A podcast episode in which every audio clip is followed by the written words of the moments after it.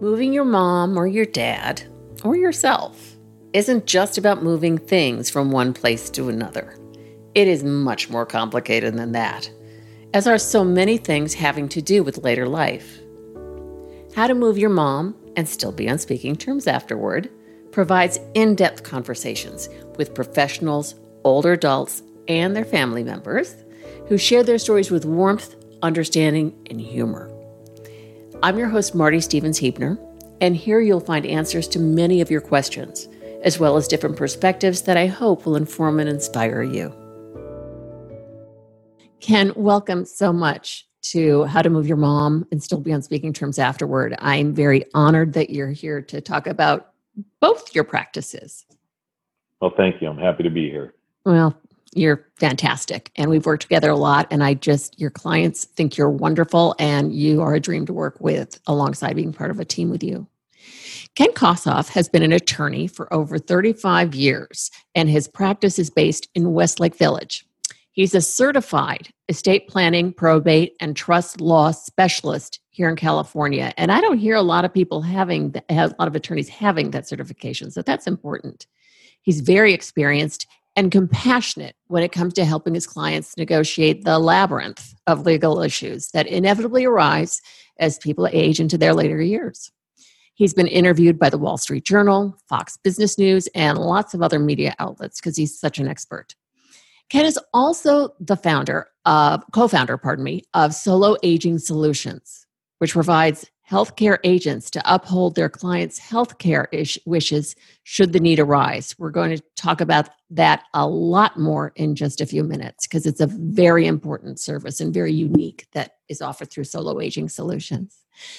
So, Ken, what's your favorite memory of your grandparents? Well, my favorite memory of one of my grandmothers was uh, when I was probably in my mid teens, I had an older cousin who had a lot of girlfriends. And I remember my grandmother saying to me, um, you know, I've told him he needs to make sure his girlfriends take a pill and that it's not an aspirin. I love her already. yeah. Yeah. That's fantastic. You also told me about a very difficult memory you had. That was yeah, cool. my least favorite memory of my gra- same grandmother, and she um, had been hospitalized and then was I'm using terms that I now know. At the time, I was maybe 20, maybe 21. Uh, she was hospitalized and then discharged to either a rehabilitation facility or a skilled nursing facility. And I went to visit her for the first, actually, it was the first and last time. And when I got there, she just almost was crying and pleading with me to take her out of there. And mm. as a 20 or 21 year old, I mean, I'd never been to a skilled nursing facility before and I didn't know what to do. I knew I couldn't take her out of there. I mean, she was supposed to be there. She needed care. And it was just a very, it was traumatic, quite honestly. Yeah, that age, yeah. sure. Yeah. Yeah. Thank you for for talking about that because I it really emphasizes how every generation in a family is impacted when somebody's going through the, the, the difficulties that eventually arise with later life. For a lot of people who have not happy of where they're at in their later lives they might not really think about the impact that it has on especially their their grandchildren or great grandchildren um, true and all the more reason to start talking about your own later life sooner rather than later and plan for it. Yes. And speaking of planning What's the focus of your legal work, please? Well, I, I do estate planning and what's known as life care planning. Uh, life care planning is a model of practice where you have estate planning attorneys who have either a social worker or a nurse on staff, or, or both a social worker and a nurse. Uh, to assist clients with it's wonderful that you have someone like that on your staff because very few attorneys do and you really um, i remember asking you about what drew you to this particular field of law. And you said you wanted a more holistic way of approaching people. Yeah, I mean, I um, I remember I was meeting with a husband and a wife, and we were talking about a whole bunch of things relating to incapacity, mortality, all the things people don't want to talk about, about their yeah. children, about their thinking about life, death, healthcare, yeah, kids, And as we were, as they were walking out of my office, the husband turned to me and said, "You know, by the time this process is over, you're going to know us better than anybody else knows us." And you know, that made me feel good. And that, in so many respects, is true. People talk about very intimate thoughts, and uh, I like, uh, you know, I like trying to make sure that their thinking is reflected in their estate planning documents, and that they're not just, you know, just boilerplate that have nothing to do with them other than their names. Yeah, and that's that's not who you are. One of the things that's really remarkable is that you really do show such compassion and empathy. What should people be asking attorneys like you when they're interviewing someone to figure out who should put together their estate plan? Well, I think uh, some people are just focused on price, and I could understand that. But I think uh, um, you know the real question should be: What's your approach to people in situations like mine as I've described them to you. Um, mm-hmm. everybody comes, frankly, everybody's come to me, and everybody always has a simple estate, no matter how complex it is. Um, they think it's simple. Uh, that's just a natural thing to say. And so I think it's really, you know, how do you approach people with, you know, in my situation? You know, and, and of, what, how would somebody describe your approach? I think my approach is probably more in in you know a, more human approach. I mean, I'm not just looking at the legal and tax issues. I'm looking mm-hmm. at the mm-hmm. human issues involved in dealing with uh, incapacity or death, and uh, so I you know that's why I realize you know even if somebody has a ton of money and could afford to have their loved one at home with care for 24 hours a day, seven days a week, life is still going to be very miserable and very difficult. And they need to be prepared for that and understand they're not the first ones who have experienced it and and uh, and and try and make sure that the caregiving spouse or the caregiving child is not the one who drops dead first because of all the stress involved and having a loved loved one who uh, for whom you're responsible for caring when you've probably never done that before. Yeah, it's a whole new thing. It's like being an ex- the executor of a will. Suddenly, you have to take care of something that you don't know anything about. And that is it is amazing. The statistic is really frightening of how often caregivers especially their caregiving spouses pass away before the person they've been taking care of does because of what you said the stress and everything and the lack of their own care for themselves. Yeah Very and i have seen that with caregiving spouses. I've also seen that with you know the 51 year old son of an 88 year old father. And one of the things about comparing it to an executor i heard an attorney once who said you know the problem is not when you die the problem is when you won't die and so oh. you know, being an executor or being the trustee of a trust is very complex and is very difficult but in a lot of respects pales in comparison to what you have to deal with if uh, the person you're caring for is incapacitated instead of dead. You know, the, the most difficult cases are the one where, you know, there's live issues going on. I mean, you know, one of the most horrible things I've experienced is, you know, a 55 year old diagnosed with early onset Alzheimer's. And, you know, those are very difficult conversations to have with people, you know, with the person and their spouse and finding out about it and reacting to it. And, and this was a person who I had known beforehand. Um, so, uh, you know, but I get a lot of satisfaction of, of, you know, just trying to be with them and walk them through what they're experiencing. So, you're really showing your humanity with them. And i find that when we're working with eld- you know in my field too and many um, others who take care of older adults and their families it, it's in a way it's kind of lovely because you really you, you should be showing your humanity. It makes them more comfortable. And especially at the end of life i think people really appreciate that. Now it's interesting with the state planning you should do a healthcare directive. And in terms of one's healthcare when you're incapacitated and what have you, what you were just talking about too, when people are in a coma or they have dementia or something like that. This is where solo aging solutions can be so helpful. Can you explain wh- why you launched solo aging solutions and also who it serves and how? Okay. So, um, as I mentioned earlier, several years ago, six years or so now, I brought on a medical social worker onto my mm-hmm. staff. Mm-hmm. And there were a lot of times we would give presentations to senior centers or other groups, uh, or sometimes just meeting with the clients of the firm. And, and invariably, in every presentation we made, especially to a larger group, somebody would raise their hand and they would say, look, um, I've got somebody who could manage my money. I'm not worried about that. What I don't have is anybody who could manage my health care. Either I don't have children or, you know, my children aren't functional or live far away or I don't want to place this burden on them. And as soon as somebody would ask that question, others would chime in and raise their hands and say, we have the same issue. Wow. And, and the reality of the situation is I didn't have a good answer. Um, you know, there are, you know, you can't say friends and family because if you say friends and family, they wouldn't have been asking the question. You know, and you know, there are private fiduciaries, people who act as trustees and executors and conservators for a living.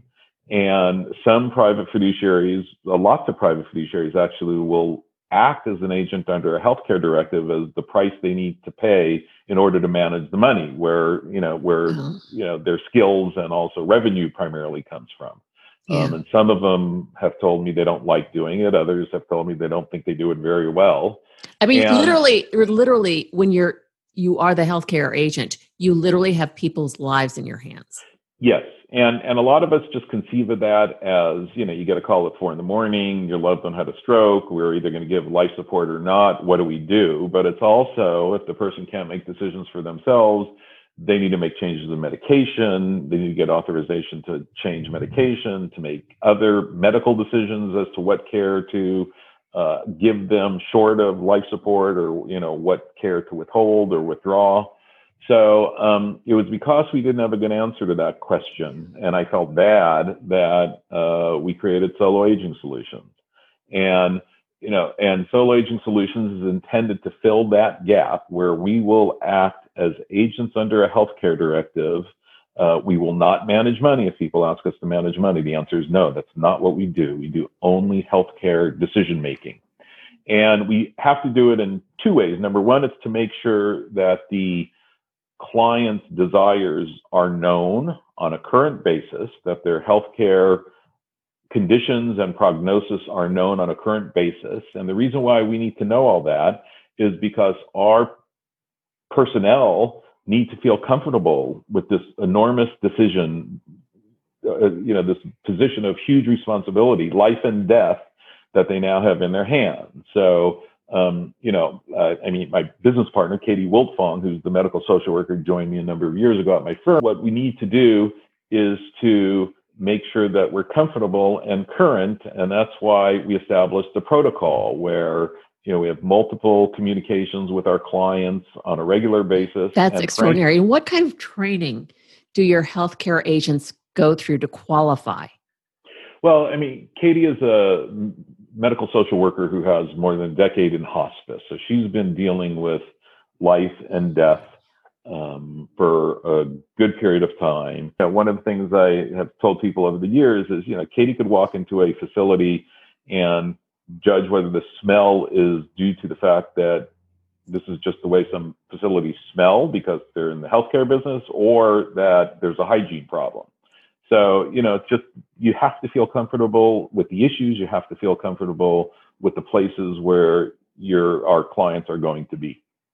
And we yeah. have to feel comfortable that we know what our clients would want and not want in these circumstances. Yeah.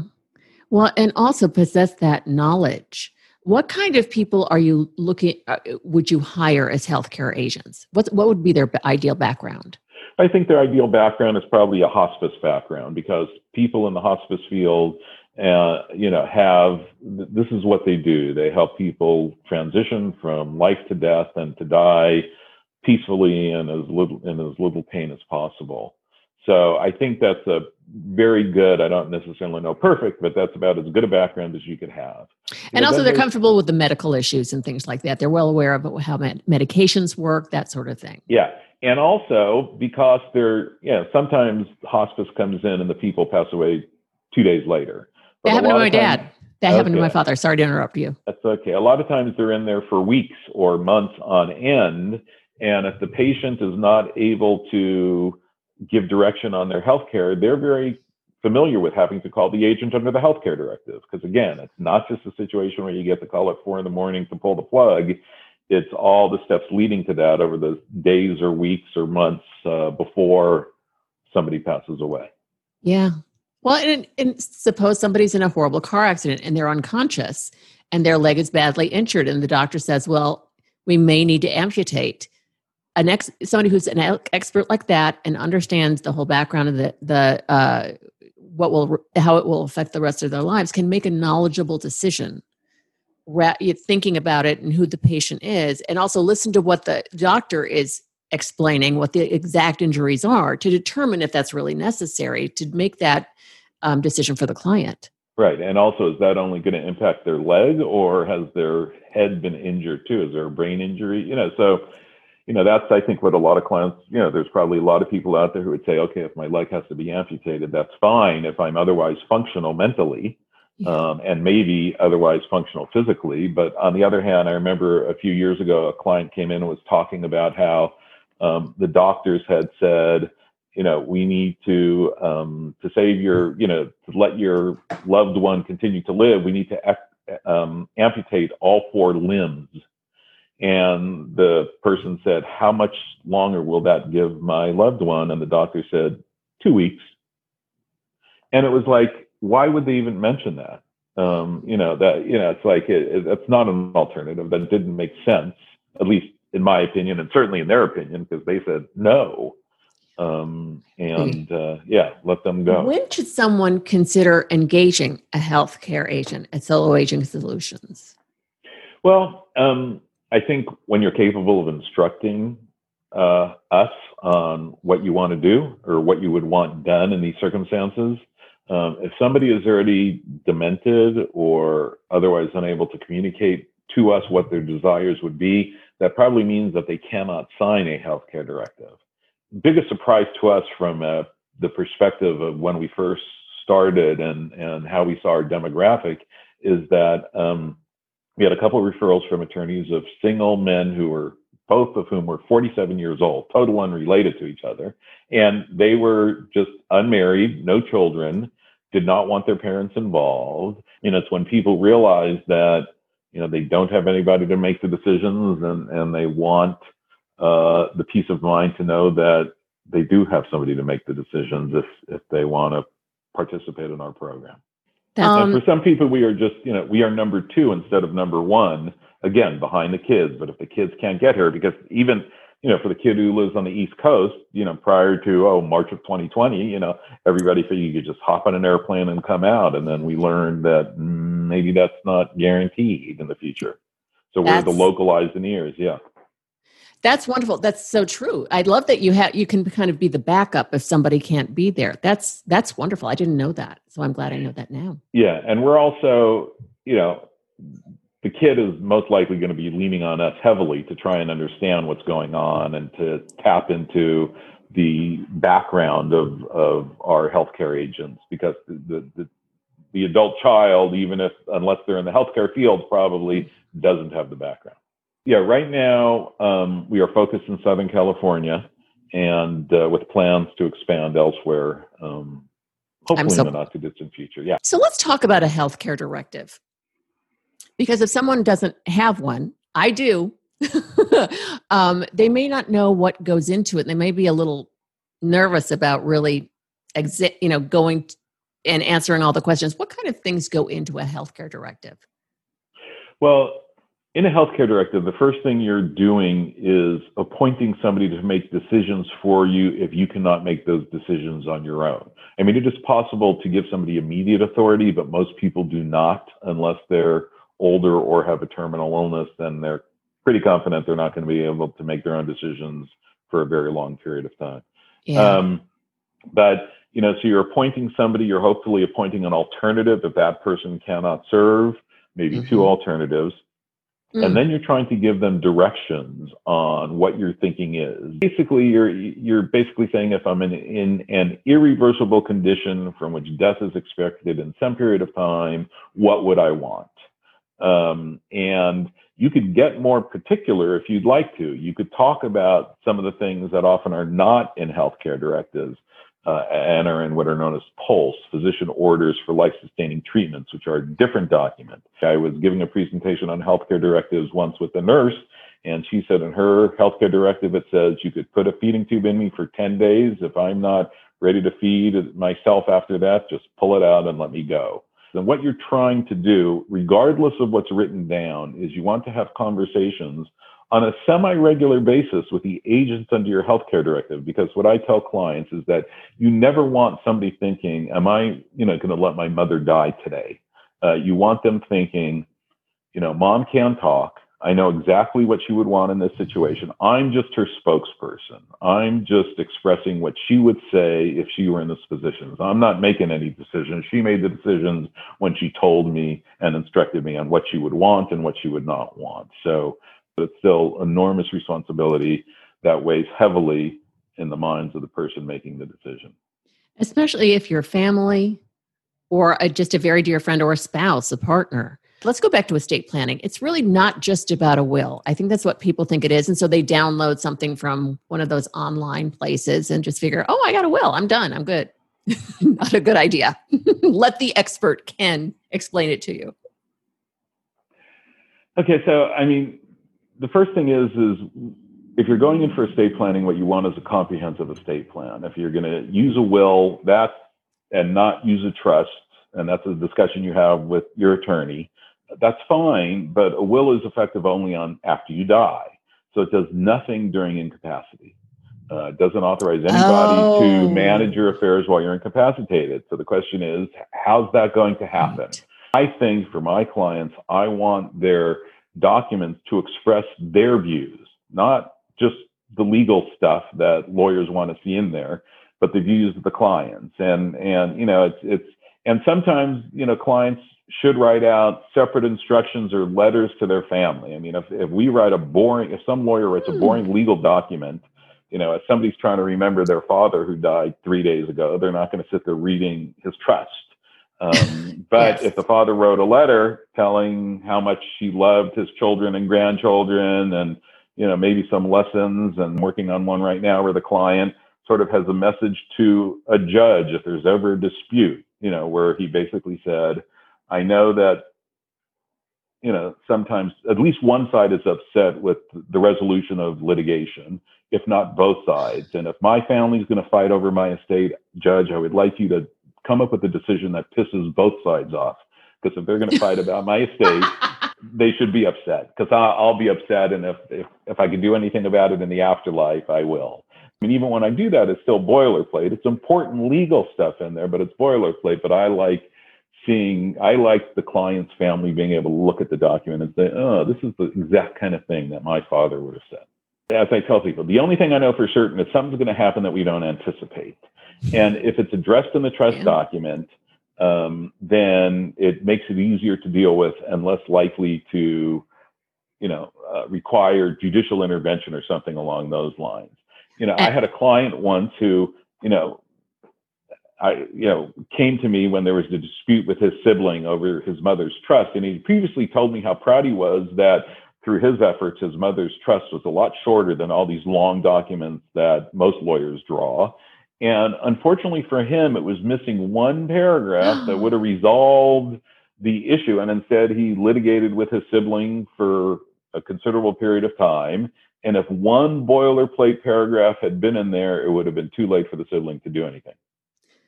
Well, there you go. Yeah. And that's why they come to attorneys like you who are smart and know how to express why something needs to be there. And it's ridiculous because I hate to think how much money they spent on all the legal fee- fees that otherwise would have gone to them or whomever were the beneficiaries. Yeah, it's amazing how much people will spend just the way I explained it is, you know, you broke my GI Joe when I was six and you were eight, and we're now 66 and 68, but I'm going to get back at you for that. Um, and that's sort of the way it happens. Um, and it's such so, misplaced anger because it's really it, it's it's the bigger issue is the grief and it's just being expressed in a very odd way or like you say they have this old grudge or something yeah deep-seated psychological issues with siblings yeah go buy yourself another gi joe is what i'd say to yeah. that person yeah, yeah.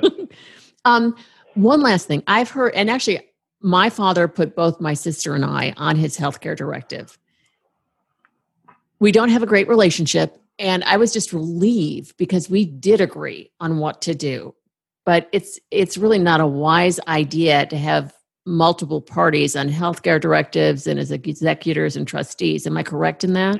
Well, I think it's it's less wise to do it on healthcare directives than as trustees. And the reason I say that is because let's say you have three children and you say, I want my three children to be my decision makers under my healthcare directive and its majority rule. Um, and two of them say effectively pull the plug, and one says don't pull the plug. What I would expect the hospital to say for risk management purposes is go get a court order because they're not going to want to pull the plug on the majority rule because they're afraid that the dissenter is going to sue them. So, you know, that's why I fear having more than one healthcare decision maker. Uh, some people still insist on it, and that is certainly their prerogative. And if it creates problems, they understand that. But um, I'm, you know, I'm, I'm, more cautious about doing that with healthcare directives than I am about um, doing that with trusts. But one of the things you can do in a healthcare directive if you have an attorney and the attorney signs a particular affidavit saying that he or she advised you, is you could exclude people from interfering with your healthcare decision. So if you have family members or friends, or you're concerned about some public agency that's specified in the probate code, the public guardian, um, you could list those people and effectively say they do not have standing in court to sue concerning uh, your healthcare directive and the acts that your agents are taking or declining to take. If a divorce isn't final and there's a spouse legally still hanging out there somewhere who wants to interfere, that's very important. I'm glad you shared that. Thank you. Yeah, because most likely your spouse would want to kill you before you need it. Yeah. yeah, all the more reason not to have them interfering with your health care. Yeah. Ken, thank you so much for sitting down and talking with me because that information, all of that information was so helpful. You're a wonderful estate planning attorney and also solo aging solutions. It's a unique service that's offered and it's just wonderful. Thank you so much for being with me. All right, my pleasure. Thank you. Thank you so much for listening to How to Move Your Mom and Still Be on Speaking Terms Afterward. Please visit howtomoveyourmom.com for more information about this episode and for additional podcast episodes featuring other extraordinary guests and conversations. Until next time, this is your very grateful host, Marty Stevens Heebner.